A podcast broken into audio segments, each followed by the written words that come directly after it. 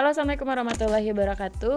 Uh, selamat selamat apa ya? Selamat mendengarkan aja kali ya. Karena kalau bilang selamat siang pagi kan yang dengerin beda-beda gitu waktunya. Ada yang dengerin pagi, siang, sore, malam.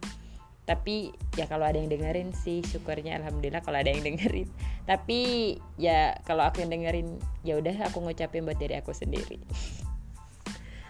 Halo, udah lama nih nggak bikin podcast akunya. Yais, so soal bikin podcast.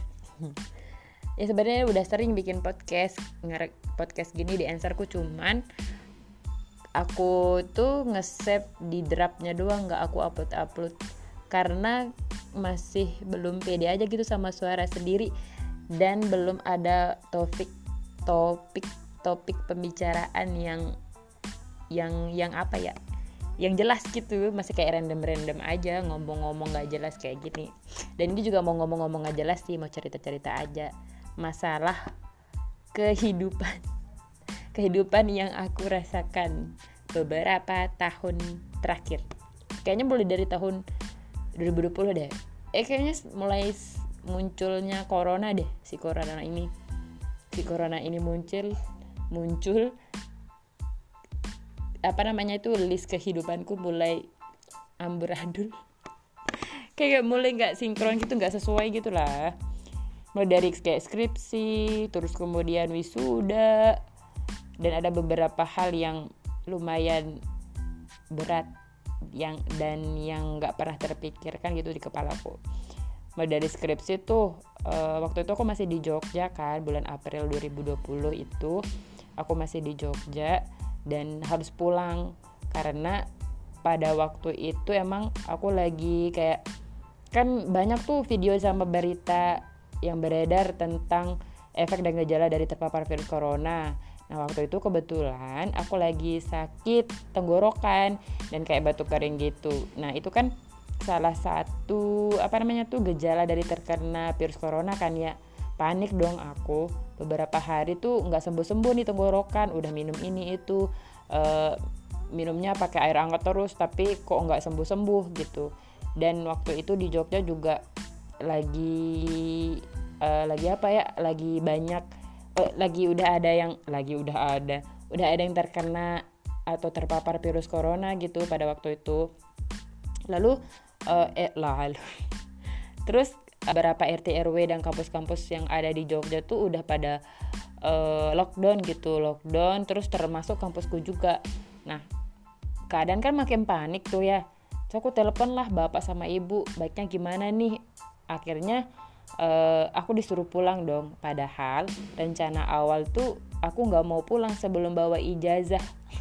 Sebelum bawa ijazah S1 tapi karena keadaan waktu itu orang rumah juga jadi panik kan sama keadaan aku juga yang lagi sakit. Takutnya tuh e, bandara akan di lockdown. Bandara akan di lockdown dan nantinya malah nggak bisa pulang. Emang sih isu penutupan bandara pada waktu itu emang udah beredar di sosial media. Nah bapakku tambah panik dong. Dan aku disuruh pulang secepatnya. Mungkin karena keadaan aku waktu itu lagi sakit sih juga. E, makanya orang tua kayak maksa gitu aku harus pulang gitu Nah, selama beberapa hari akhirnya aku sama sahabatku ini merencanakan untuk pulang dalam waktu dekat gitu. Uh, lupa tanggal berapa ya pulangnya tuh. Pokoknya tuh bulan April 2020. Awal kayaknya tuh. Karena kan corona ini mulai mulai mulai ada isu-isunya muncul gitu kan isu mulai beredar gitu kan bulan Maret ya nggak sih bulan Maret ya kalau nggak salah bulan Maret nah e, terus pulang nih April 2020 aku pulang sama teman sama sahabat aku sampai di bandara bandara Lombok.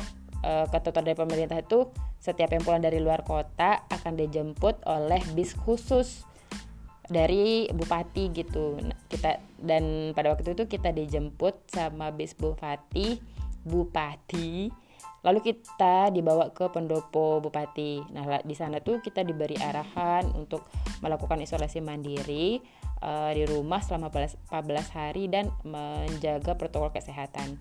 Nah waktu itu ya udah tuh uh, diantar pakai bis itu sampai pendopo bupati doang sih. Lalu uh, dijemput sama keluarga masing-masing di uh, bupati pendopo bupati itu nah sampai di rumah malahan nyampe di rumah nih udah di rumah orang tua aku malah kayak takut gitu mendekat malah rally gitu. Nah waktu itu tapi seberjalannya waktu uh, semuanya baik-baik aja sih. Setiap hari tuh aku dikasih minum air jeruk air jeruk jadi jadi kayak uh, dikasih air jeruk dia lewat pintu doang lewat kayak cuma tangan doang yang masuk gitu kayak nih air jeruknya minum karena memang waktu itu kan lagi sakit tenggorokan. Nah terus beberapa hari akhirnya alhamdulillah sembuh tuh tenggorokannya nggak apa-apa gitu.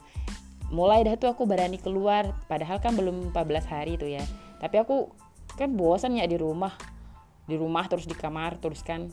Terus akhirnya aku keluar sepedaan yang pada diteriakin orang-orang kok kok keluar sih? Harus isolasi dong katanya gitu.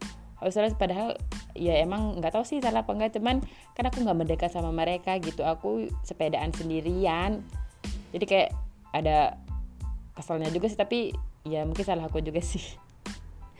Ya udah itu selang beberapa hari itu udah berlalu tuh udah corona udah kayak uh, udah aku nggak khawatir sama diri aku sendiri gitu pada waktu itu pada waktu itu. Karena kan kayak udah merasa badan normal gitu. Nah hari-hari berlalu tibalah bulan Ramadan uh, bulan Ramadan dan uh, ini hal salah satu hal yang menyenang apa menyenangkan sih karena uh, selama ngerantau ke Jogja baru pertama baru pertama ini tuh merasakan hari pertama Ramadan di rumah gitu bahkan full Ramadan di rumah. Ya jadi ada kayak positif negatifnya sih ada senang ada sedihnya juga. Ya kayak kehidupan kan kadang kita di bawah kadang kita di atas gitu. Tapi ya se semua itu kan harus kita hadapi dengan sabar ikhlas gitu kan tuh kan jadi ceramah aku. Terima kasih ya sudah mendengarkan